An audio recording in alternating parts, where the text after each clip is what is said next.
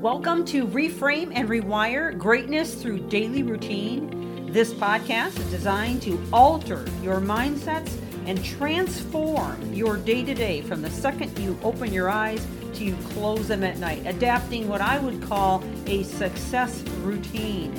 This series is liable to change your life. And it's never the big things that you do, but the littlest things you do every day that make the biggest difference.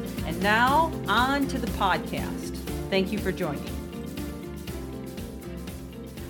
Welcome back to the podcast. We have been spending a lot of time in the last couple of episodes talking about sleep cycles because I think it's a really great topic and I really would have more I could share with you on that, but we're going to go ahead and move on, and I'm going to share more information as we continue in this series on small changes that equal big results.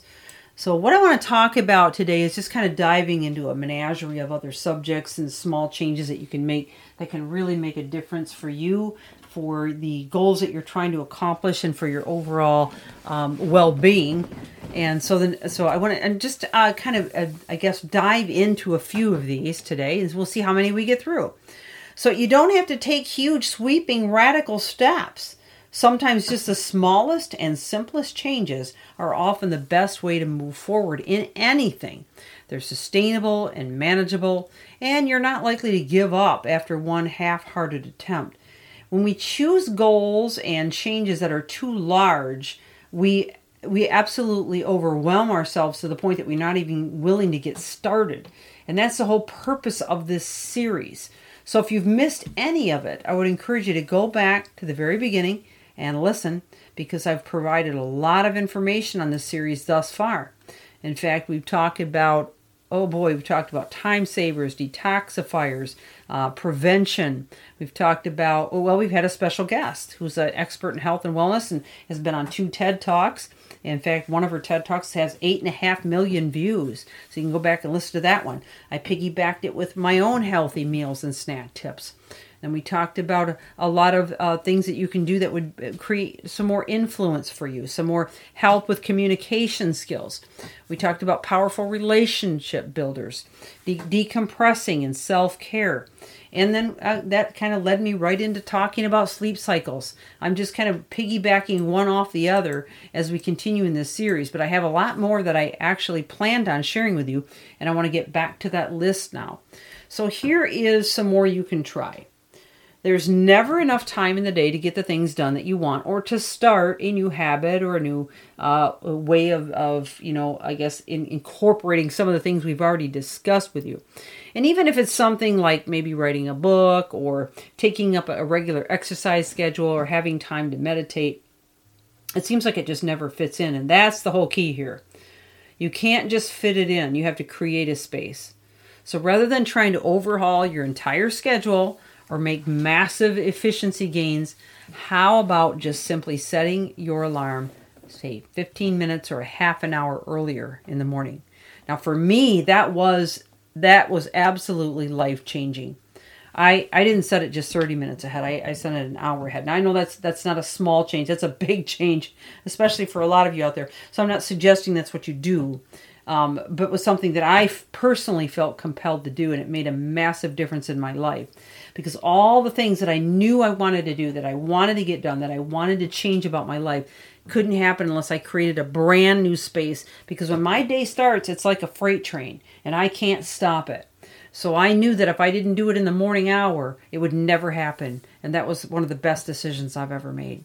But even just moving your alarm ahead 15 or 30 minutes can give you a huge difference and take away a lot of the stressors that you may be facing right now, especially if you're rushing out the door like a mad person or rushing to your computer because you don't have enough time to get everything done. And you may say, well, you know, my sleep is important and that's why I sleep in as late as I can.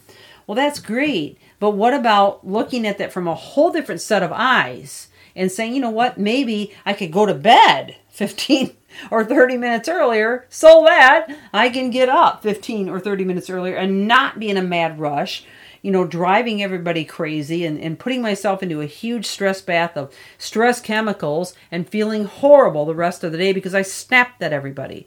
And, and these are all the things that we need to weigh out, right? We need to think about how are we spending our time? And what can we do differently to make a difference, right? So this is this is my tip. One small thing, okay, you can do. Set your alarm 15 or 30 minutes earlier. Don't hit the snooze. Get up and just even if you only spend 3 minutes in meditation, say 10 minutes in exercise, 10 minutes in reading, I guarantee you will notice a massive difference in how you feel throughout the day. And those are just small changes.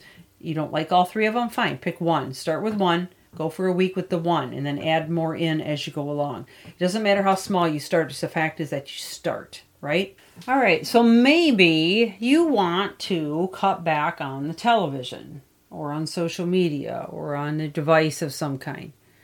Well, what if you hid the television remote or your devices or have somebody hold them for you and you keep a book by the couch or by your favorite chair so that you're forced to read instead.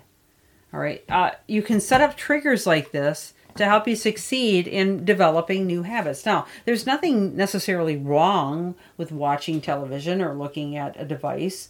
I'm not saying it's totally evil, all right?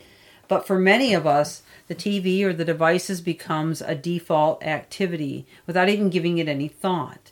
And yet we walk away hour, two hours, three hours later and feeling a sense of regret because we've gotten nothing done and we didn't do anything productive, right? So we end up feeling horrible about it. So it's just too easy to come home, slump on the couch, reach for the remote without even thinking about it, and then pretty soon you're lost in la la land for an hour, two hours, three hours, and you've got nothing done and nothing to show for it. So this is a habit, all right? And and if you want to break a habit, you've got to create serious intentions in order to break it. And triggers are often a great way to do that. So maybe you could just put the remote in a, in a, a, place that's hard to reach, like maybe a, a cupboard or a high shelf. That way you have to make a real decision to move forward, and you might end up making a different decision that will make you feel better about yourself. Well, I have more of these kinds of tips to share with you, as what this series is all about. So join us tomorrow for more. This is Michelle Steffes, your uh, at Reframe and Rewire Greatness through Daily Routine. Thank you for joining.